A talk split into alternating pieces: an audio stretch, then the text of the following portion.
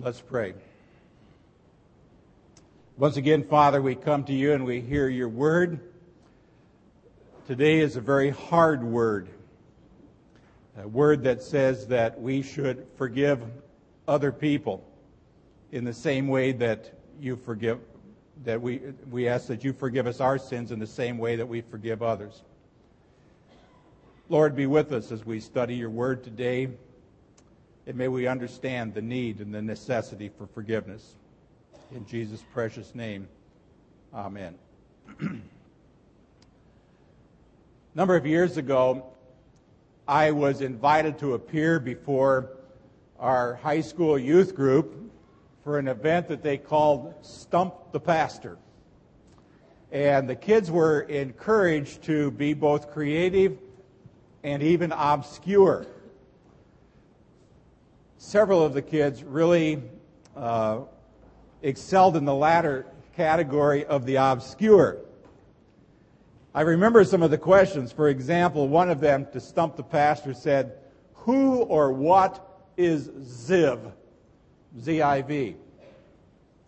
Well, everybody knows that. It's the second month in the Jewish calendar. The other question I remember was Who is listed as the seventh to the last ancestor of Joseph. And again, it was like, duh, Azor. There's one more question I remember from Stump the Pastor that night. It deals with today's petition, you know, forgive us our debts as we also have forgiven our debtors. The question was this Why does Jesus say that we should pray to be forgiven in the same way that we forgive others. Why would he tie himself to what we do on earth? Now, when I heard that question, I thought that's a really good question. After all, this petition, forgive us in the same way that we forgive others, is pretty puzzling. And to be quite honest, if you actually think about it, it's one that would probably bother every sincere Christian thinker. It makes you wonder what was Jesus thinking? What did Jesus mean? I mean, is he teaching that God's forgiveness is somehow conditional? That our forgiveness with God is somehow predicated on our forgiving other people? Now, it would appear at first reading in, in, the scriptures that it is indeed what he is teaching. Now, if so, is this not teaching us that Forgiveness is a work by which we gain God's favor. Now, when that, hap- when that happens, then what do we do with the other Bible doctrine that says we get saved by the grace of God? I mean, when it comes to forgiveness, who takes the first step? Is it man or is it God? Now, because this is kind of a difficult question to answer, I'm going to start with my answer today at the very beginning. This verse and forgive us our debts as we also forgive the debts of others means exactly what it says. Unless you forgive, God will not forgive you. That's the answer to the question. What does this mean? Unless you forgive, God will not forgive you. Now I repeat it. This verse means exactly what it says. Now, St. Augustine, when he got to this text, said it is a terrible petition.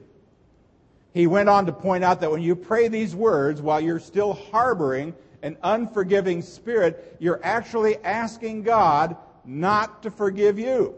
Now, stop and think about that for a moment. In that case, you're really praying a prayer like this Oh God, since I have not forgiven my brother or my sister or my cousin, please do not forgive me. That's why Charles Spurgeon said that if you pray the Lord's Prayer with an unforgiving heart, you have virtually signed your own death warrant. That's pretty creepy, too.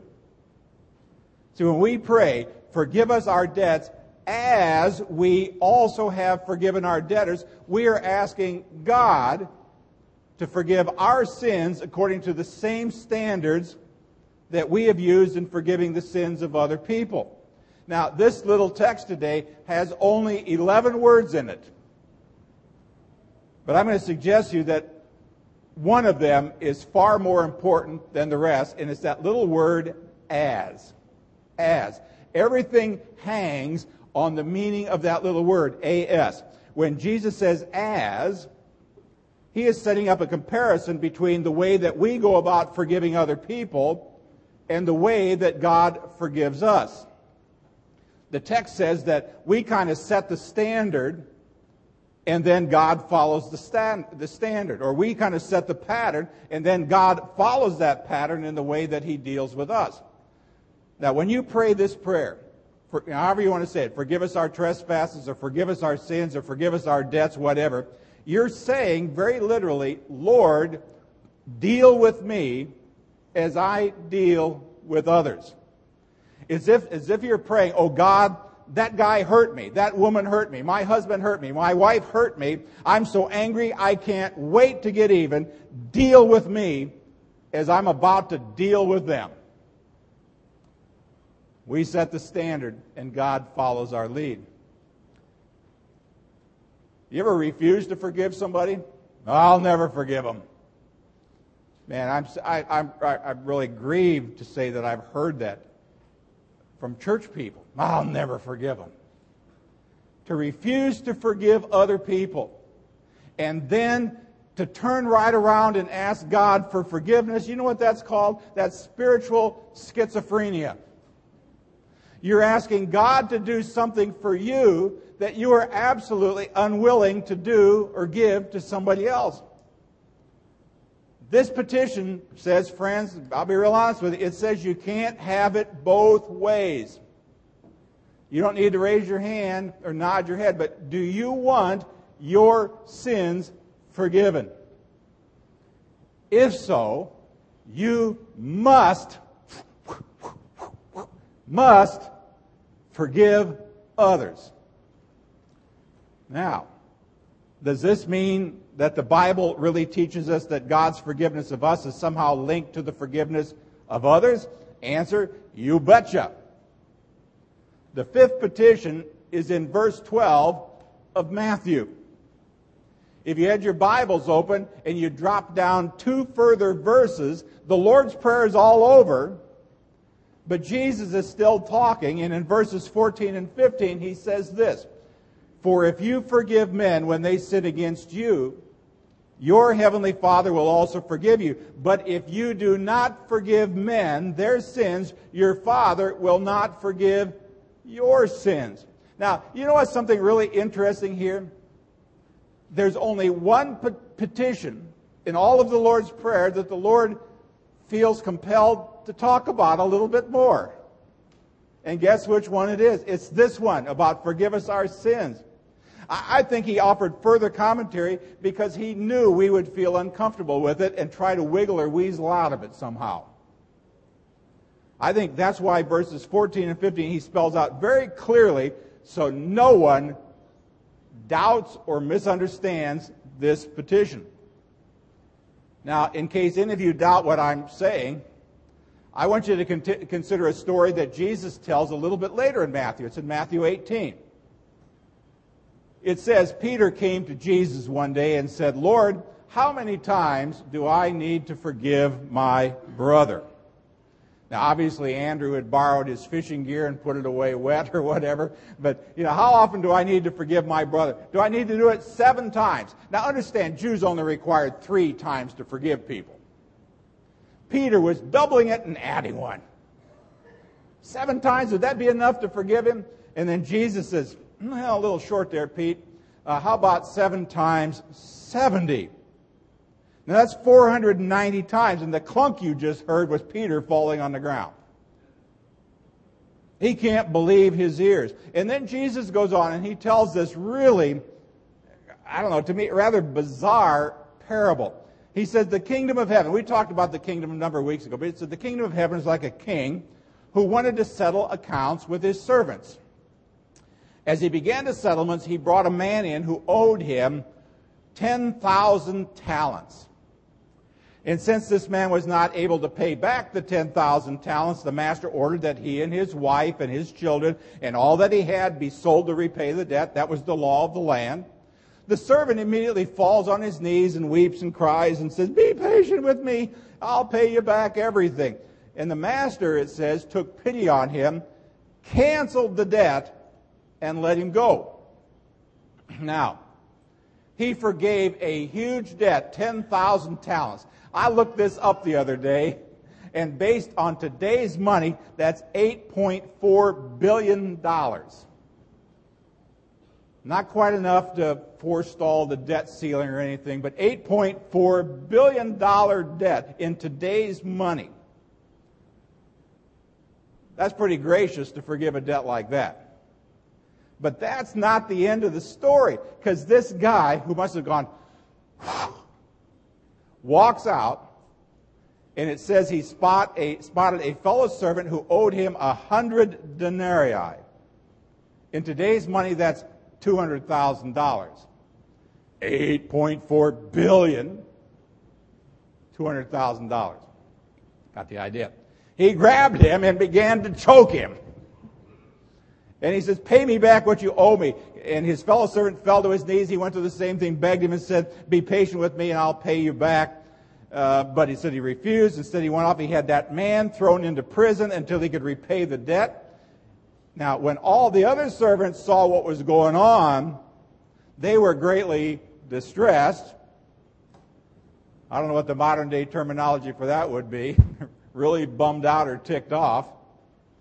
And they went back in and told the master everything that happened. And when that happened, the master brought that first clown in and said, You wicked servant, I canceled that $8.4 billion debt of yours because you begged me shouldn't you have also had mercy on this guy who only owed you 200,000 bucks? Now, the last phrase of this little parable is really the point of the entire story. Shouldn't you have had mercy on him just like I had mercy on you? The answer to that question, of course, is yes. Now, I got to tell you, the shocking thing in this story is not that this guy wanted his 200,000 back. The shocking thing was that he was so unforgiving when he had received such great monumental mercy himself. I mean, what the king is saying, look, I forgave your $8.4 million debt. Couldn't you forgive this measly little 200 grand? And this time, the king is not falling prey to any sob story. Here's the conclusion of this story. In anger, his master turned him over to the jailers until he should pay them back all that he owed. There's the moral of the story. This is how my heavenly Father will treat each of you unless you forgive your brothers from your heart. And when we hear that, we ought to go, ooh. That'll give us the willies, huh? Now, I want you to understand, these words are not for people outside the church this way. These are words for people who call themselves Christians. This is a warning to general believers like you and me concerning what will happen to us if we refuse to forgive other people. Now, to understand the full impact of this story, I want you to answer this question Whose forgiveness came first? The answer is the king's forgiveness came first. It's in light of his great forgiveness that this servant's unforgiving spirit is such a terrible thing. Now, the king in this story, of course, is God. You and I are that unforgiving $8.4 billion servant we're called in before the Almighty God, and when the story of our lives is there, we have got a mountain of debt between us and God. It is so high that we cannot get over it. It is so wide that we cannot get around it. It is so deep that we can't crawl under it. So what do we do? We fall on our knees and we cry out, Oh God, have mercy on me for the sake of Jesus. And in our Bible class this morning, what did we hear about the God of second chances? God looks down at us and he says, You don't deserve it, But for the sake of Jesus, I will forgive this mountain of debt. And in one great moment of, of grace, when the mountain of debt is swept away, what do we do? We all stand up and we sing, Lord, I lift your name on high. Lord, I love to sing your praises. We're still singing that song as we're going out to the car, and then we spot that one scumbag. That one bum who sucked the joy out of us, who's done us dirty. And we are tempted to go over there and grab them by the throat and shake them and say, Pay me back what you owe me. Or what we do is the more Lutheran thing we just gossip about them. You know something? It's no wonder so many people in church are so doggone unhappy. It's no wonder that there are so many people who are so frustrated. It's no wonder that some people, oh, I can never sleep at night. It's no wonder that some people have ulcers and back pains and headaches and all kinds of illnesses. It's no wonder we all walk around carrying grudges. It's no wonder that some people are so depressed and so confused. You know why it's, it's no wonder? It's because it's exactly what Jesus said in this parable. This is a verse I haven't read you yet. Jesus said, When my children refuse to forgive others, I hand them over to the torturers who will torture them day and night until they learn to forgive from the heart.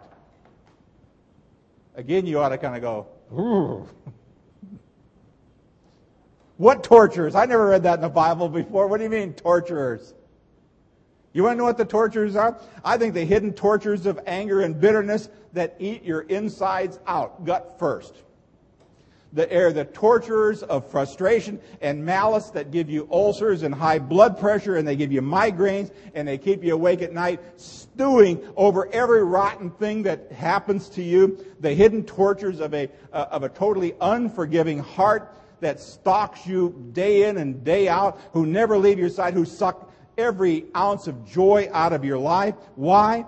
It's because you have chosen not to forgive somebody else from the heart. Now, there are two objections to this, and some of you are sitting out here. I'm going to answer your objections. There are, the first of them relates to the first half of this petition.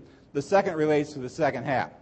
There are some people who say Christians should never have to confess their sins. The point is that they say justification means all of your sins have already been forgiven, past, present, and future. Now, to that I say, that's true. There's no doubt that the Bible teaches that, but I do not believe it is correct to infer that from the fact of justification that you should never ever have to ask for forgiveness. I mean, those people who hold this view suggest that confessing your sins tends to make you introspective and sad and very negative. Poor babies. I've got only one answer for that. One of them would be build a bridge and get over it already. But here's a better answer Jesus told you, forgive us our debts. That overrules any nonsensical theological argument that you could toss up. If Jesus said we have to do it, we have to do it. Whatever you think about Matthew 6:12, forgive us our sins in the same manner in which we forgive other people. You also need to remember 1 John chapter 1 verse 9, if we confess our sins, he is faithful and just to forgive us our sin and to cleanse us from all unrighteousness. Now here's another here's another objection. Is Jesus teaching us that God's forgiveness is conditional? Well, in one sense, and in a very limited sense, the answer is yes. Now, I know of no other way to read this section of God's Word, but we need to very carefully qualify it. Now, remember, the Lord's Prayer was not given to unbelievers, it was not given to pagans, it was given to believers. It was given to those who have already been forgiven. It was given to those who've already experienced the grace of God. So you got to put Matthew 6 together with Matthew 18 to get the right interpretation. Uh, there's no contradiction between those two passages. In the parable of Matthew 18, the king's forgiveness always comes first. If you need proof, try Ephesians 4:32. Be kind and compassionate to one another, forgiving each other, just as in Christ God has forgiven you. Guess what? That's past tense. You want an English lesson? Past tense. Forgiveness always begins with God. Forgiveness never ever begins with you. Bible class this morning. if you think it starts with you, you're still dealing with the old covenant, right? If it starts with God, you're in the new covenant. You don't understand what I just said? Talk to the 20 or so people that were in adult Bible class this morning or come next week. You don't need to raise your hand. Anybody here holding a grudge against anybody right now? What happens when a believer holds a grudge? What happens when he or she refuses to forgive? What happens when a Christian harbors anger or ill feelings toward somebody who done them wrong? Is that person forgiven? Well, yes, in the sense that they're justified before God. Yes, in the sense that when they die, they'll go to heaven. But no, they're not forgiven in the sense of having daily cleansing and sweet fellowship with Jesus. They may be in Christ, but they are out of fellowship with the Lord. They're not walking in the Spirit, they're walking in the flesh. They have given Satan a foothold in their life. They're walking in disobedience before the Lord, and they're opening themselves up for divine chastisement. See, to be unforgiven in that sense means that the channel of God's grace, God's grace is always coming. It's always coming, always coming. But we can block it from the human side merely by being unforgiving, holding grudges. It means you've chosen to hang on to your bitterness. And as a result of hanging on to your bitterness and your unforgiving spirit, you're forfeiting that daily walk with the Lord that could be so very pleasurable. Let me describe you. You'd rather be angry than joyful. You'd rather hang on to resentment of somebody rather than have inner peace. Your grudges are more important to you than your daily blessings from God. You would rather live with all of those torturers than to experience the freedom of forgiveness. I guess I can make this pretty straightforward. If you are a Christian, a genuine believer in Jesus Christ, unless you forgive, you will not be forgiven. Why? It's because God has already forgiven your sins 100% by the blood of Jesus Christ. And to that, I got to say, how dare you? I'd say it to myself. I'd look in the mirror. I'd say, how dare you be unforgiving when you see what God has done for you and His Son on the cross. See, the real condition of forgiveness is a repentant heart.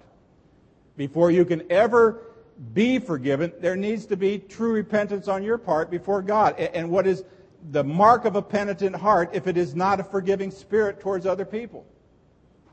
John Stott is one of my favorite theologians, Scottish guy, said, God forgives only the penitent, and one of the chief evidences of true penitence is a forgiving spirit.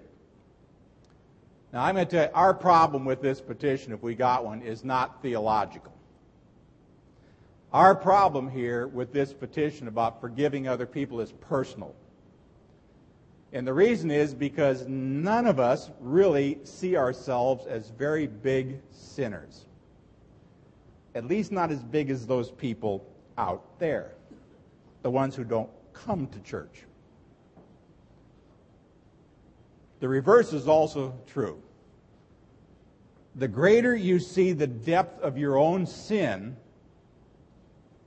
the less you begin to notice the sins of other people. You know somebody who's always out there going, pointing out the sins of everybody else? Oh, look, look, look, oh. Why doesn't the pastor take care of that? Why don't the elders go visit? I don't think they understand forgiveness. If they did, if they understood the depth of their own, they probably wouldn't even notice some of that stuff. So you can't talk about your repentance unless you're willing to forgive. Unless you're willing to forgive, your repentance is just so much hot air. True repentance always starts with this change of mind that leads to a change of heart, that leads to a change in how we view other people who've sinned against us. See, Jesus is telling us that there is a very vital link between the way you treat others and the way that God's going to treat you. And guess what? We don't like that very much. In fact, some of you this morning, you don't like what I'm saying. I'm only telling you what God says, so don't shoot the messenger. We'd much rather have our relationship with God kind of encapsulated so that we could treat other people like we darn well feel like it. Jesus says, no deal. Can't have it that way. Unless you forgive, you will not be forgiven. That's a hard word, isn't it? But you know something else? It's also a hard word of grace. It's a hard word of grace. You know, a lot of us this morning, including myself, I'm not letting myself out of this. Don't think I'm just saying this to you folks. I might as well be looking at the mirror. In fact, I can see myself back there in reflection. We need to do a real searching moral inventory of our lives. Am I up to date on my forgiving? Am I holding a grudge against anyone? Do I harbor any bitterness or bitter feelings towards someone else? Have I forgiven people who have hurt me deeply? Now, I know the answer to this question that some of you want to trot out. John, you and I had this conversation. It wasn't you that was trotted this out, but we had a little conversation like this last week. There are some people who say, But, Pastor, I can't forgive. Don't ever say that. Don't ever say that. Don't use the word can't. Can't is nothing but a cop out. Suck it up and use the word won't. When you say, I can't do it, you might as well say, No, I won't do it. You won't forgive. I'm just telling you, don't play games like that with God. If you are a genuine believer in Jesus, if your sins have been washed away, you can forgive other people. What God has done for you, you can do for other people. Now, there may be some people who won't forgive, and if, if that is you, as long as you won't forgive, you're better off if you never pray the Lord's Prayer, because unless you forgive, you're cutting off forgiveness. Now, in all of this, we have a wonderful example. It's the example of Jesus, isn't it? Jesus, who when he was crucified, let's remember he was crucified, the innocent for the guilty on that cross. When he was crucified, it was the just for the unjust. It was the righteous Son of God for the unrighteous. Jesus, who was murdered at the hands of wicked men, as he hung on that cross, what did he say? Father, forgive them, for they know not what they do. Let me wrap this up with just three simple little applications. Number one, you're never going to be closer to the grace of Jesus than when you confess your sins to him. I don't know if any of you this morning are laboring under a burden of guilt because of some stupid stuff you've done or said in your life. I mean, a sense of your own sin, by the way, is a sign of God's grace already at work in your heart. When you cry out, God, be merciful to me, a sinner, the Father's never, ever going to turn you away. He's not going to say, What, you're here again? No. Yeah, I forgive you. Second thing I tell you is you are never more like Jesus than when you forgive people who sin against you. Uh, you want to be like Jesus? I mean, that's what we claim to be. We want to be called Christians, right? Christians, like Christ. He came to create a whole race of forgiving men and women. All you need to do is learn how to be a forgiver. You'll never, there's a third thing, you'll never fully enter into your freedom in Christ until you learn the freedom of forgiveness. See, these freedoms kind of go together. And as long as you hold on to resentments, you're still chained to your past. Even though there's freedom in Christ, the unforgiving Christian tends not to know anything about that. They're still in bondage, the bondage of the remembered hurts from the past. And until those chains are broken by a decisive act of forgiveness, that person will remain a slave to the past. Now, like all hard words in the Bible, it's a word that not only cuts, but the amazing thing about God's word is that it not only cuts, but it heals at the same time. It cuts through all of our flimsy excuses and it leads us to this fountain of grace that we sang about before in one of the songs, where we can be completely healed and completely restored to a right relationship with the God who loves to forgive us. Our God freely forgave us while the Bible says we were still sinners, while we were still his enemies. The question is can we not do for others what he's done for us? Let's pray.